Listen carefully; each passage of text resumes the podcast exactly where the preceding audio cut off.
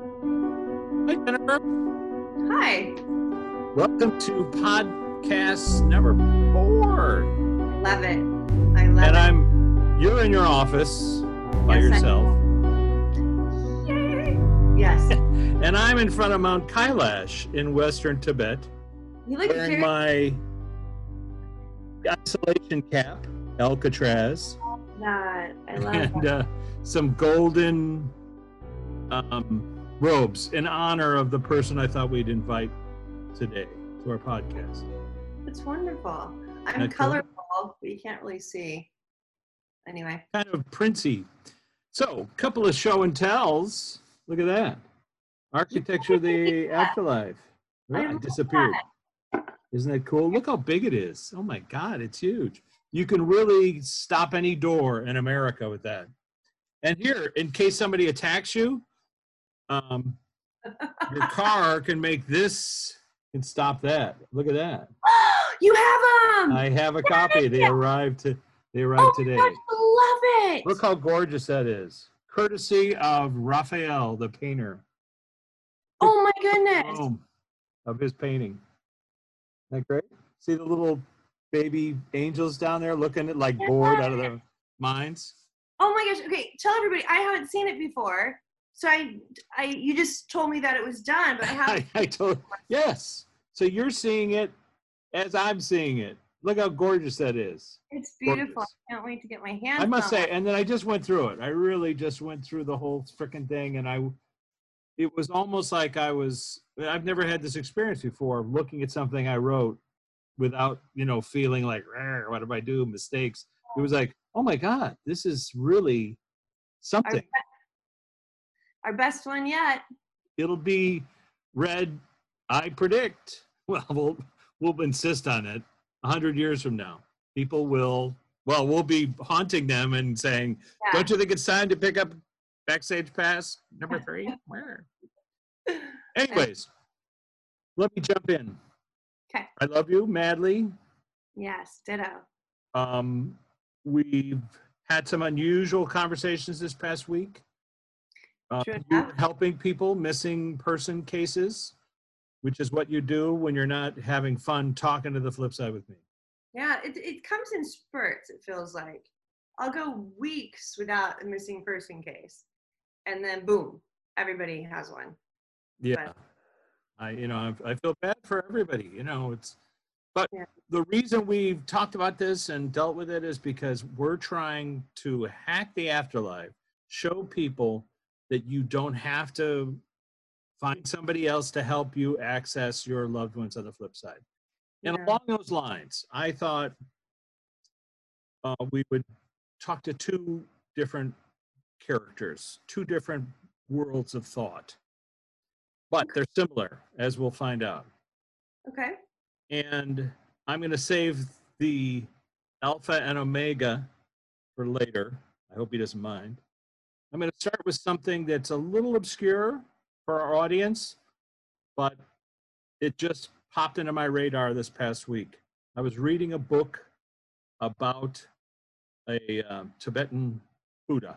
He was an enlightened monk who lived in the 1400s, late 1300s, 1400s. And when I was reading this book that I had purchased, a guy named Thupten Jinpa wrote it. He's the translator for the Dalai Lama. Okay. It's that big.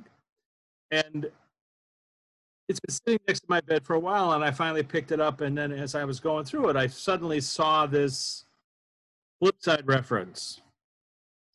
And I thought, if this is accurate, that this person, Tsongkhapa was his name, mm-hmm. Somewhere in the middle of his life, he started channeling or talking to the flip side. Yes. With a particular Tibetan deity. And I thought, if he can do it, he's doing exactly what we're doing. Right. So, we've done this before. I asked you to bring forward somebody named Padmasambhava. We talked about him. I think he's in this, and he's in architecture as well. But that's not who I'm going to ask for today. And plus, we spoke to the 13th Dalai Lama, which Most people would be like, I don't even understand what you're talking about. Yeah, that's so crazy. But what we talk to is the higher self. The part that hasn't come and incarnated is always back home. So in that construct, the 13th Dalai Lama is accessible, but so is the 12th and 11th and 9th, going all the way back, you see? So it's a wonderful chapter in this book. But today I want to talk to, and if Luana will allow us, and Luana, of course, is our guide on the flip side. Luana, let me ask, is today a good day to talk to Tsongkhapa? Okay, is Tsongkhapa the Indian, is there an Indian? Because I just got a black and white photo, so it's not Indian, but I know you were just talking about the Tibetan monks. I understand that. Okay. So I'm not trying to veer, but when you're— No, no, let's unpack it. What are you seeing? So, well, when you were describing the 13th Dalai Lama, you know, another picture popped into my head that was black and white, and it looked like, it reminded me of the person we talked to that the knife or something went missing, or like something that he had went, or not missing. Well, we did speak to the 13th. It's a black and white photo. He's got a little thin mustache. Is that what you're seeing? But is he with somebody that has long hair? What color hair? Dark. Dark hair. Well, it's possible. Let's allow this, but that's why I say let's. I'm feeling the Indian chief. I'm feeling the guy that we talked. Oh, Sitting Bull. Okay, very good. Sitting Bull. That's interesting. Yeah. Well, let's allow in our classroom, because Sitting Bull is in here. The chapter is called Sitting Shiva with Sitting Bull. So let's ask him. Sitting Bull, have you shown up today because you're a part of our class and you're just curious, or what? Yeah. Okay, yes. Very good. Luana, I'm going to ask you whether or not we can talk to Tsongkhapa, or do you want us to talk to somebody else instead? She's like, don't make me like, she was like, went out and got him. Like, why would you like not talk to him? Well, that's why I'm saying Sitting Bull, my friend, you're going to have to sit over to the side, one chair over. Let's let Tsongkhapa sit down. No, he's just saying that he's been infiltrating your dream state. Okay, but that's why he's been bugging me. So that's why I thought, let's ask him. So okay. I have very specific questions to ask him. Okay, and let's just see what he says. So, pronounce his name again. Song. Tsong. Song, or okay. Think of Song. Song. Kappa, like Frank Capra without the R. Song Kappa. Okay. And my friend, I'm going to ask you some questions. Okay. Is this accurate that when you were about 20 years old, you started speaking directly through your friend Umapa, the deity known as Manjushri? Is that accurate?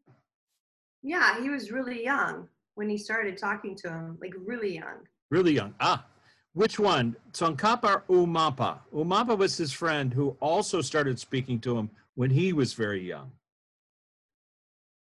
But it could be either one. Are you referring to yourself? What was the lot? Like Uma with a pa. That. Okay, yes. So Umapa, when he was a child, had a vision of this guy, Manjushri. It was a child. He showed me being a child. Okay, but let's ask Tsongkhapa. When did you first encounter Manjushri? When you were a little kid or older? Okay.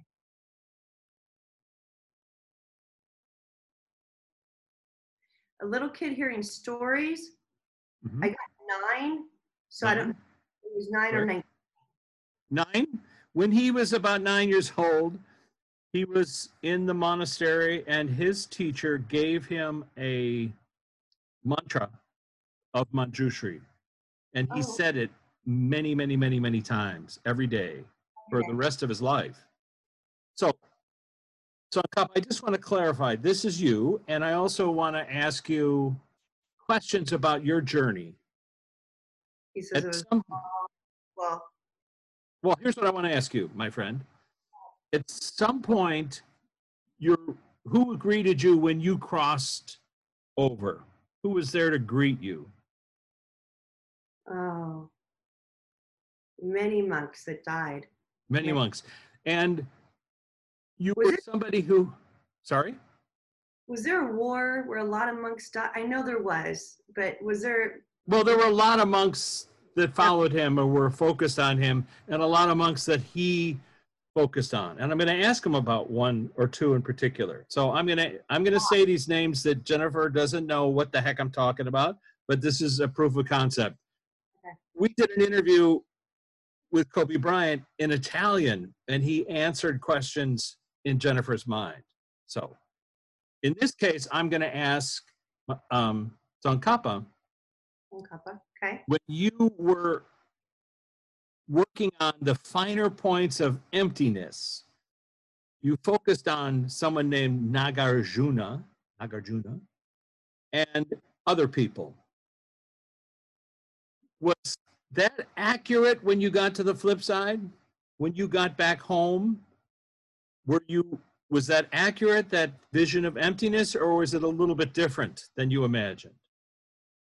A little bit different. And if you could just tell us how so.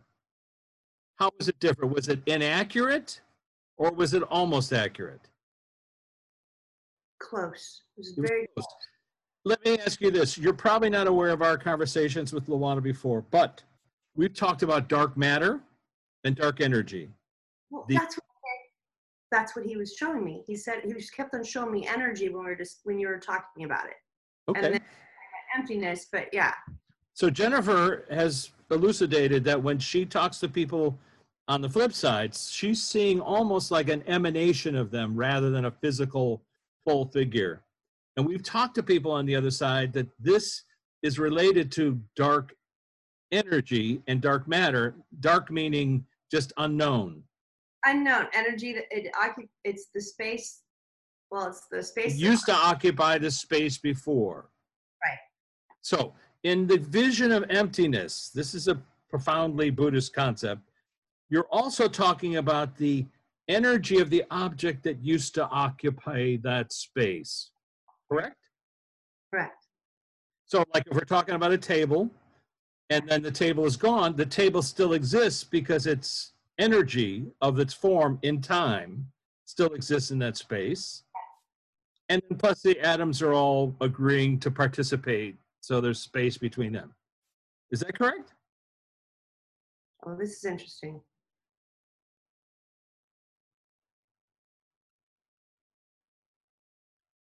By what?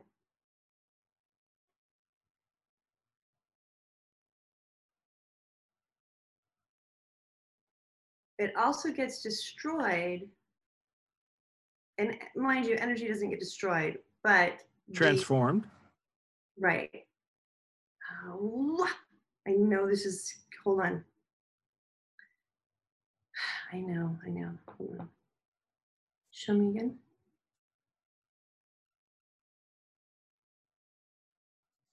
Or what?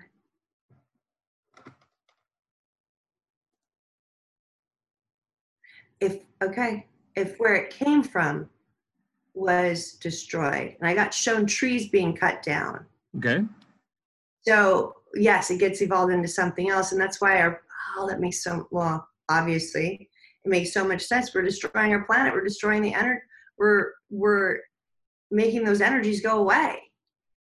Okay, but I mean, I think he's also saying, he's just showing the trees used to be there, and they still exist there even after they've been cut down. Yes. And in terms of fixing the planet, we need to plant more trees. We've heard that consistently throughout. Yeah. So let me ask you some other esoteric questions. So I want to shift a little bit here, Tsongkhapa, which is at some point you were conversing with Manjushri, who is known as a Buddha of wisdom. So I wonder if you could bring him to sit next to you. So he showed me in a way that I would know, like one of the Krishna goddesses. So it was a Buddha of wisdom. I know that you're talking about the real Buddha, correct? Or no, I'm talking about somebody else. Actually, somebody else. Okay. We've talked to the real Buddha, Shakyamuni, Siddhartha. Siddhartha, yeah. Okay. And unusual. I was just looking at that chapter last night, and it was unusual because I asked him if he regretted anything about his life. And you answered, he's telling me he regrets not repairing the relationship with his father. And if people who have studied Buddhism, they'll know what that means. But people who have not will not. So it's okay. It's all right. But in terms of Manjushri, who is considered to be another Buddha, let's just call him that. I want to ask him some specific questions. Can you bring him forward, Tsongkhapa? Yes. Yeah. And what do you see visually when I ask that? Is it a light? Is it a person? I felt it could be, I don't know, I got weather. Like, I just got a storm happening. Clearly it's raining right now, but I got him being as, it's a light. It's a light that can go through anything. Okay, like a light. Yeah. But we're asking, so I'd like to ask Manjushri some questions. Luana, is this okay? Yes. Okay. So Manjushri, did you exist on the planet? Have you incarnated here on Earth ever?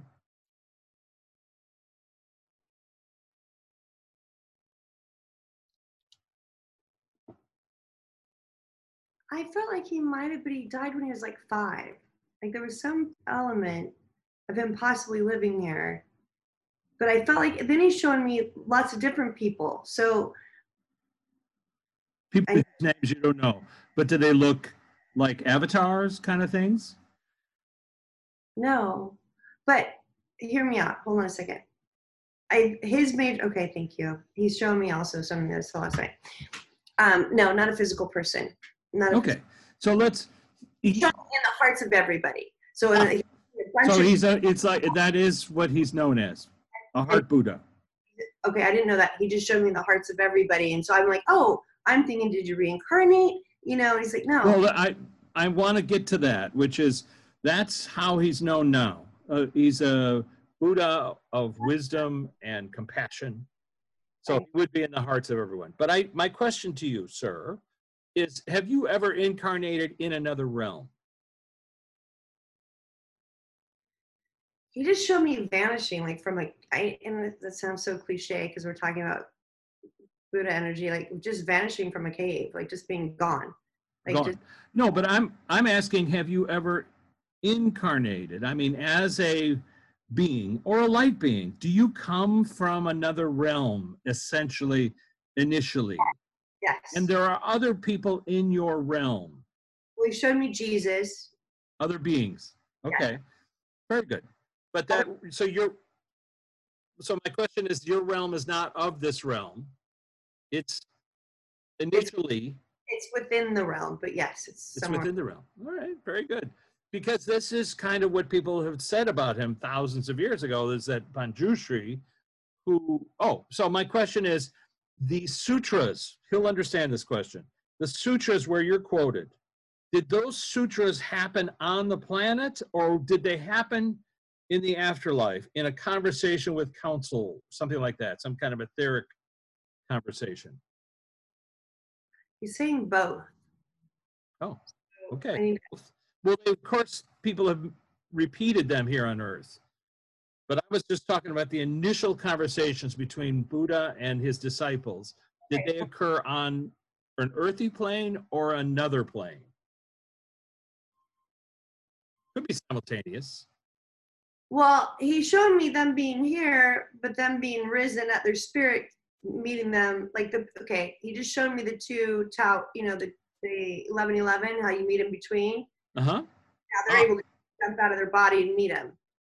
Okay, so to clarify what Jennifer's saying is, we've talked to this with Luana, who was the first person who brought us this idea that she helps people to slow their energy down over there, and we elevate our energy through dreams, meditation, out-of-body experience, near-death event, or if you're Jennifer, to a point where you can communicate, and we meet at the decimals between 11 and 11. So what he's saying is that these conversations that Buddha had with these higher beings was both on this level and also over there. Okay, I understand that. Okay, quick question. I'm going to do a little bit of a quick question thing because we got to talk to Jesus in a second. So, aren't they hilarious? So, let's ask Tsongkhapa. Back to our friend. Have you ever incarnated on the planet since you were here? Or, I'm sorry, my question is, were you Atisha? Did you incarnate as this guy, Atisha? Yes or no? Or like a combo? He told me he skipped that person. Oh, okay. That's good to know. That's my question. So the Dalai Lama, the current Dalai Lama. Before him, it felt like. Yeah, no, before him. Oh, it could be, yeah. I could say his name. Gampopo, is that the guy? Yeah. Oh, you know, it popped into my head too. And I can tell you that's a very esoteric name. Popped into my head. Thank you. All right, Tsongkhapa. Okay. So I'm going to ask you about the Dalai Lama, the current Dalai, His Holiness, the Dalai 14th. I once interviewed a monk who lives in his home, and he said that he's seen you in his home. Is that accurate? Absolutely. So how do you feel like the Dalai Lama's doing? Is he doing, I mean, he... Well, that's interesting, because I'm like, he needs help, all the help he can get. And he goes, no. He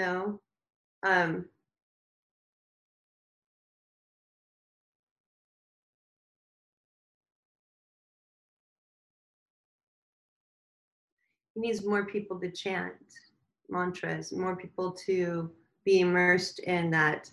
Like, not, he doesn't need help, but... But that's what people need to do. Yeah. In order to connect with their higher selves, in order to connect with each other, in order to connect to you. Planet. Yes. All of it, the planet. Beautiful. Thank you, sir. Is there any question you have for us or any comment you want to make for us, Tsongkhapa? Okay.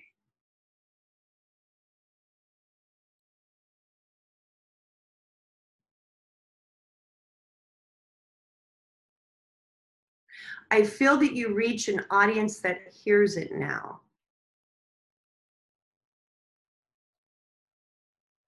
Thank you. More so than when I was here. How about Manjushri? Is there anything that you want to say?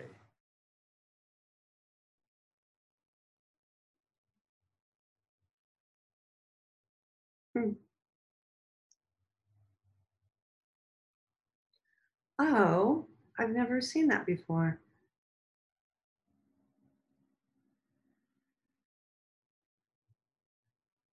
That's so fascinating. They're loving how clean everything is, how clear everything is. And then they back to the way it was. Showed me traveling through like smog and traveling through crap. And he's like, so I'm like, oh yeah, I guess you would travel. You do travel, you know. I'm going to ask, Manjushri, would you show her the thing that you normally carry? They're usually when they do a statue of you. You have two items in your hands. Did you show that to Jennifer? I feel like he wishes he was a the belly laughing one or whatever. Like, but I know obviously not. But no, he's got something in his left hand and something in his right hand. You know, usually in the paintings of him or the. And I've never seen that. Turn your phone off. Thank you. Sorry, my brother. What I was getting is there's something like it looked like a grain or something, like something in his hand that I felt a scroll, but I also felt, and I know he doesn't have a scroll. Hold on, you're close. But not there's a scroll, but something that's long. And the prayer flag, is that the prayer flag? No, but it's long, and you know people might have thought it as but it's a sword. Like a walking stick? No, a sword. Is that literally. What you're talking about? You froze. They always see him. Richard. You see him with a sword, and he's holding the sword up in one hand. Your 5G phone ruined it. Oh, but anything. So say it again. Oh, they always show him holding up a sword. Okay. And the sword cuts through ignorance, and in the other hand, he's holding a book, and the book is. Okay. Something, but it looked like, you know, it was dark, but I didn't know it was a cut. It's all right. You know, he's not focused on how people present him, right? It's like I'm asking him, so what was that picture that the guy painted of you 500 years ago, whatever. But I appreciate it. He was just saying that it felt like something about wisdom, so I went to a scroll, Yeah, that's okay. That is accurate. He cuts through ignorance with his insight, Manjushri. Anyway, it's a very esoteric point, but it popped into my radar because here I was reading about Tsongkhapa, who was doing the same kind of conversational questioning with Manjushri, and he was doing it through his friend who was a medium, Umapa. And he would say, well, let's ask Manjushri, what does this section mean about blah, blah, blah? Is it this or that? And Manjushri answered, neither. And I realized, oh, he's doing the same thing that we're doing. Yes, but people are listening more. He said. People are listening. So that was our cue to talk to the Alpha and Omega. Turn off the... Because look, it's Easter. We might as well shift gears to our friend. Okay. Okay? Okay. So do me a favor. Describe how he enters the room. What's he look like? Oh. He's wearing white this time. Okay. Like white shirt and like white linen, like pants. Okay. Yeah. What kind of shoes? Any? No. No shoes. No. All right. Let's have him shift. Just could you put on some clothes that are a little bit different, something a little bit more playful for the purpose of our heretical conversation. That looked very playful to me. It looked really amazing. Okay. All right, that's fine. That's fine. It looked I don't want to criticize the guy. Come on. No, it looked, no, he looked actually more modern than he's ever looked. Oh, that's funny. Like a white, nice shirt that fit him, tailored, you know, and then a nice, just drawstring, like linen pants. Yep. He is so freaking trendy. Can I ask him a question? All right. So here's the deal. I think I told Jennifer about this, but someone reached to me out of the blue and said, this is a person who's not Christian. She said she was meditating and she was writing down, automatic writing, what was coming through. And she saw you, not you, Jennifer, but you, Jesus. Right. And you said to her, and she wrote it down because she sent me a screen grab of it, you need to talk to my friend, Rich Martini. So she had never heard of me. She went online. You know, there's a Broadway musical producer and there's a few other Rich Martinis. Right. They wrote to me and said, are you the guy that I'm supposed to talk to about Jesus? I mean, it freaked her out. I haven't spoken to her yet, and I will next week. But I want to ask you, my friend, Jesus, your words, not mine. What's up with that?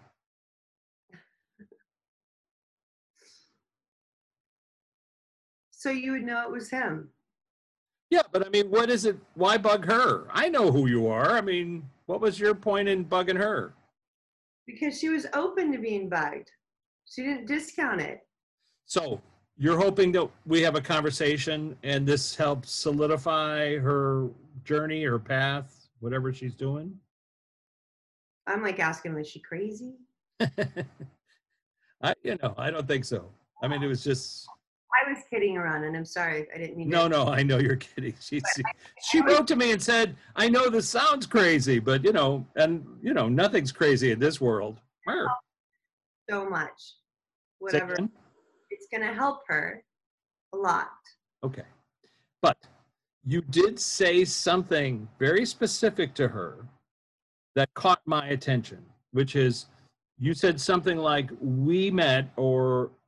you referenced something I was filming or working on August 14th, 2002. So she sent that to me. And of course, I spent the past week looking up every email, every project I worked on. I have some ideas what I think it was, but could you tell Jennifer what that was you were referencing? Or show it to her and I can unpack it. Were you in Tibet? 2002, no. But I was in Tibet. I took this picture of Mount Kailash in Tibet, but about 2004. Okay, so I got that you were around somewhere. I saw a huge tree with a lot of flags, those prayer flags that they have. Okay. And then I got you, okay, August 14th, 2002. Oh, I'm getting your son. So something with your son.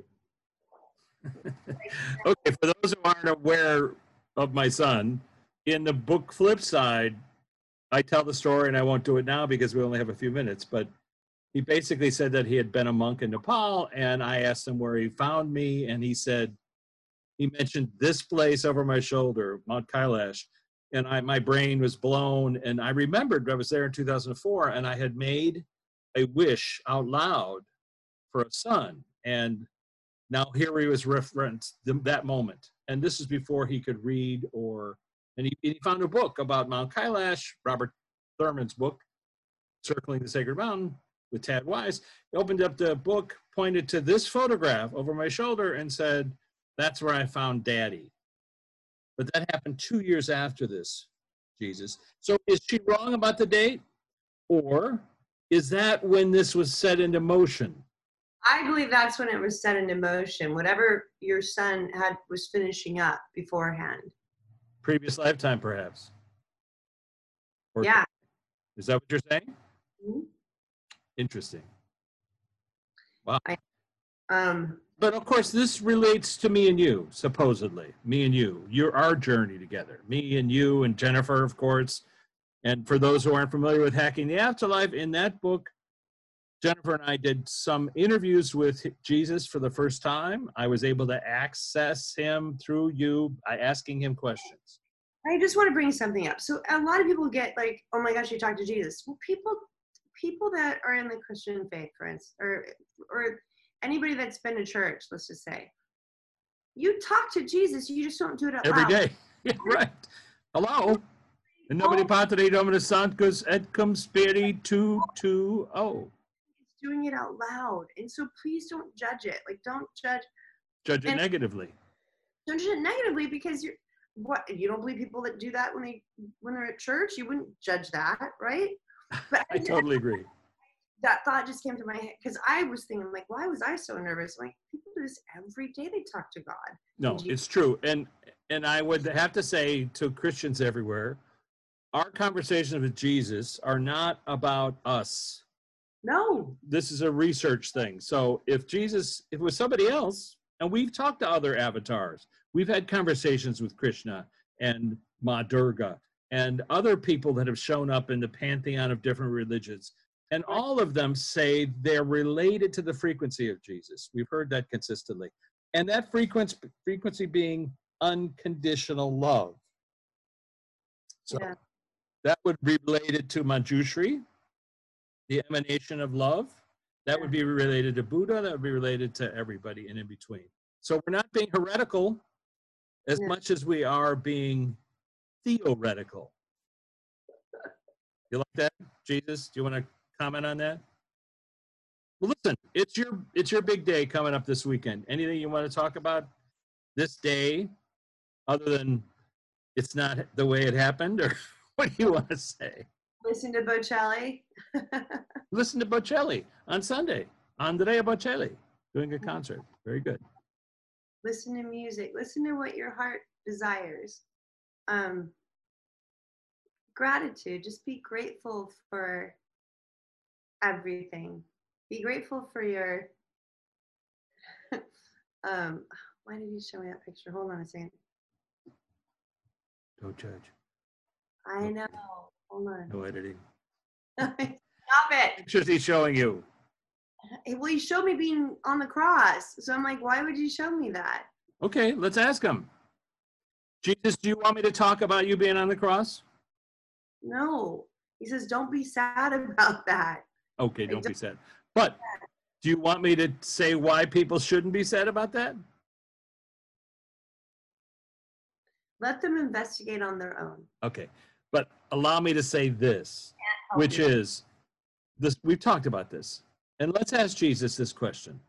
is the second coming, that concept that humans have of you returning to Earth. Is that related to being aware that you never left Earth? Yes. That's not so heretical. He walks among us, yes. He walks among us. He is accessible. You don't have to believe that he's accessible, but you do have to believe that you can talk to people on the other side. So if you want to include in your prayer, besides Uncle Pete and Aunt Betty, this Alpha and Omega dude, what's a good way? Give us a 1, 2, 3. How to reach out to you. What's the best method for somebody who is asking for your intercession to show up on the planet and help them? Close your eyes. Put your hands, your thumbs and your hands close to your heart.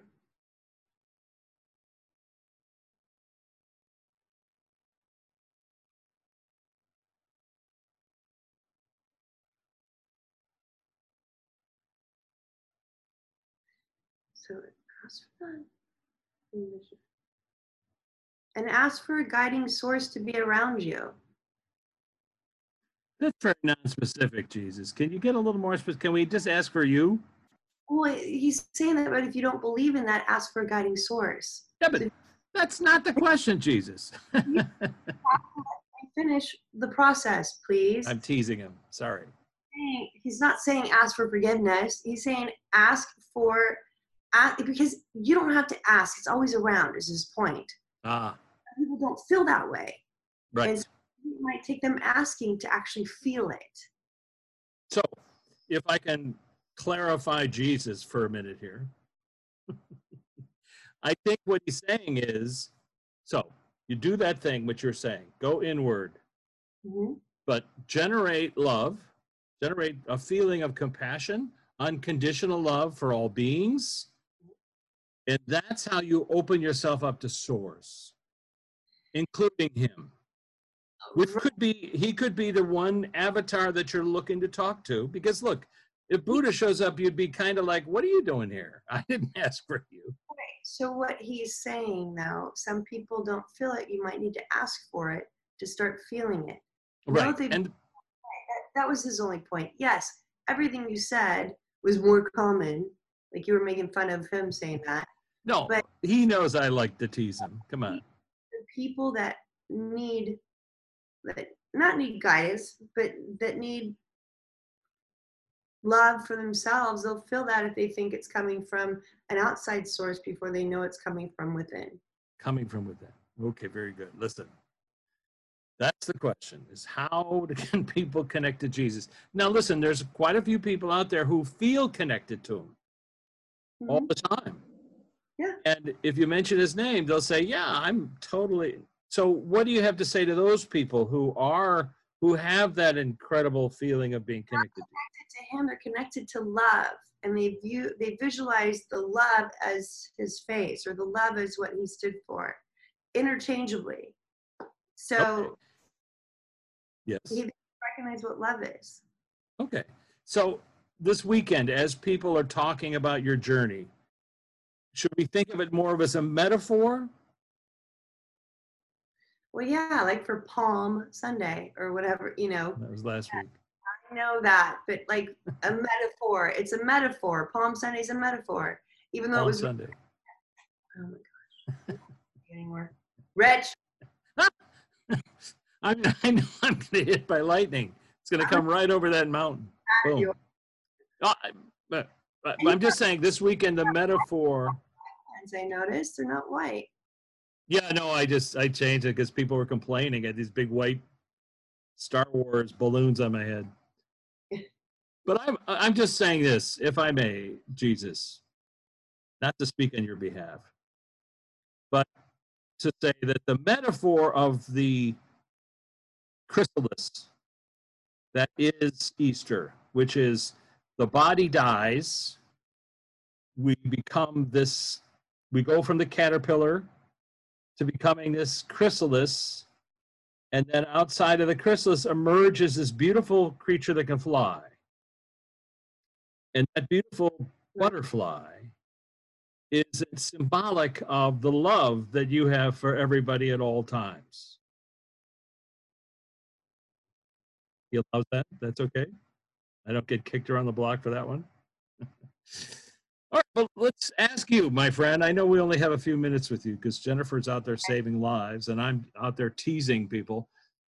What would you like to pass along to people in this kind of weird time of fear and stress? How can we help mitigate that? Really cool thing that he had just was shown. So when you said fear, he just showed me something that was like this and then dispersed. That it never stays, that it will go away. You know, you'll have people that have been hurt by this that will go away as well, but they won't.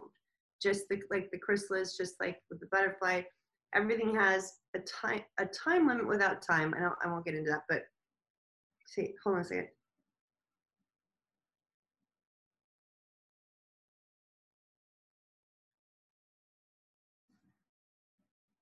To love everything without hesitation or reservation. And the more that you love, the more that the fear disseminates. So the more that you love or the more that you pray, like, thank you, Anthony Bourdain. Diminishes, yeah. The more that you pray for Italy, the more that you put out there and start, that's what, like, you know, and then I was showed, you know, all the monks chanting. The more that you do that, the more it comes back to you and your feelings. It is a circle, but whatever you focus on, the universe doesn't have any, you know, it doesn't say, oh, the universe lets you have what you think. So whatever you focus on, try to focus on the love and the light this weekend.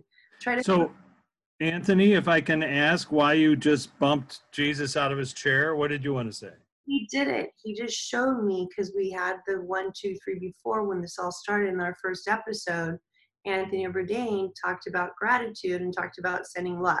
Oh, right. Right. Yeah, I forgot. I can't believe you never remember anything.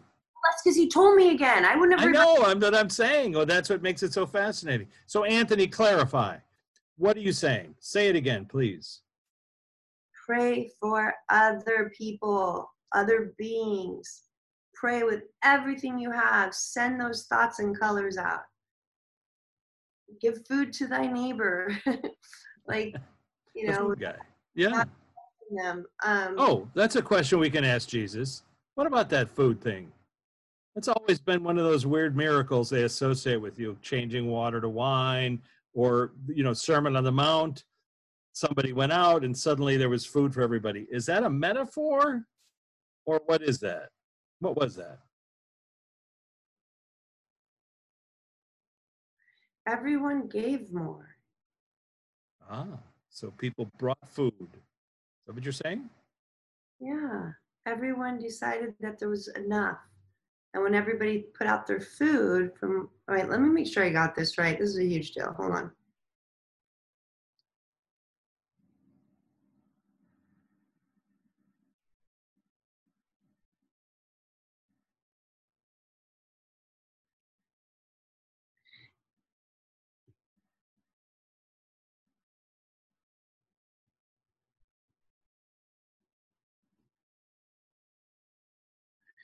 Thank you. Wow. So what he did is that he encouraged with him talking, he encouraged people and he basically delineated fear and the lack of thereof. And so he said, by sharing, you're going to be able to get more. And by doing so, it's like a brilliant metaphor. What he's saying about love and sending out love, it's the same thing. There'll be so much more coming back to you, and that's what he was referring to. Oh, well, that's lovely. What a wonderful way to put it. So the idea of you generate bodhicitta, as the Tibetans call it, but it's it's unconditional love, compassion to other people, and because that wave of energy goes out into everybody else. They have more. They get more. So love becomes exponentially greater based upon boomerang that comes back. that gift. Oh, very cool. Because when you don't have fear, then you get more love. Like it really is the opposite. So if you're living fear-based, where you only have like a certain amount of food, then that's all you're going to have. But if you oh, Luana's got the last minute. Okay. Lou, over to you. Oh, Miss Chocolate Bunny. Cut off Jesus. Okay. Yeah, Jesus off to the side. He doesn't mind. We have Luana here. Luana wants to say something. Go ahead, Lou. What do you want to say? I just told him thank you, though. Oh, thank you, Jesus. I'm sorry. That was a way to say I'm still in shock. I'm not shocked by it, but that makes amazing. It's beautiful. And I'm going to bring it up with this woman when I talk to her next week, and I'll ask her, the same questions. Jesus, you can have the last word. It's up to Luana. Luana, you want him to have the last word? He's just showing the Bible's interpretation. So yeah, it's just metaphor. You said that to us before. Okay, hold on a second. Beautiful metaphor. Luana loves your hat. Alcatraz. She loves it. She knows that a lot of people feel like they're in it right now. Yeah, that's why I'm wearing it. It's the state of mind. Doesn't exist anymore. Right. And then it's really where they should put the homeless and get them rehabilitated, I feel. And then have people spend the money in San Francisco actually doing that versus, I just think that'd be getting them rehabilitated and then going back out in the workforce. But anyway, didn't mean to do that. Hold on a second. I guess so, I did. All right.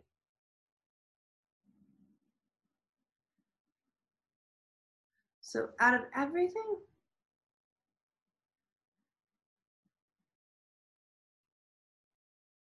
don't want to give it to that.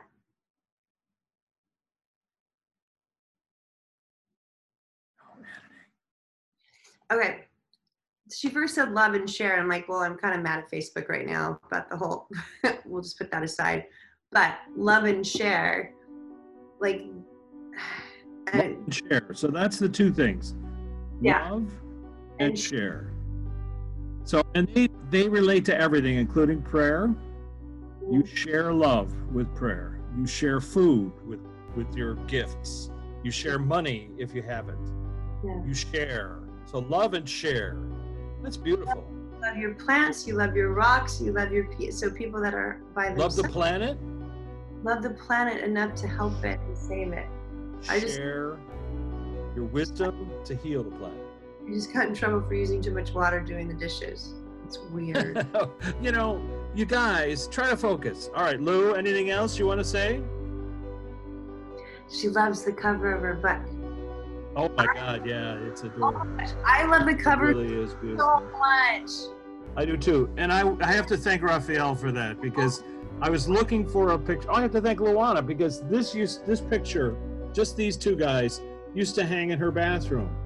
And when I was looking for a cover for our book, I went through all my photographs, and I remembered I had taken this picture in the Vatican of these two fellas, but I had taken the whole dang thing, and I realized, and look at the picture of Jesus there, looking forlorn. He's not happy. He's like, "Oi, look what I'm back on," and these two guys looking up at him. Anyway, it says everything we want to say about the journey. So thank you, Luana. This was your idea. Very good. Well, that's why I didn't know that. You did, of course. I haven't even told you. I haven't had a chance to tell you that was Luana-inspired cover. Is my favorite. Very sweet. Well, let's thank everybody that showed up today. I know it sounds bizarre, but we spoke to Tsongkhapa. We spoke to Manjushri. That's all we're doing. And we spoke to Jesus. And you could also argue that this is all metaphor, that we're talking to slices of time, that maybe they aren't the actual people themselves. That's fine. Don't let it disturb your pattern or path. But remember, if you can remember anything about this talk, it's love and share. Oh, love the love. All right. Love the love. Robin Williams, last word. Yeah. Love you, Jennifer. Thank you again on behalf of the planet. Okay. I'm going to pause. Stop recording.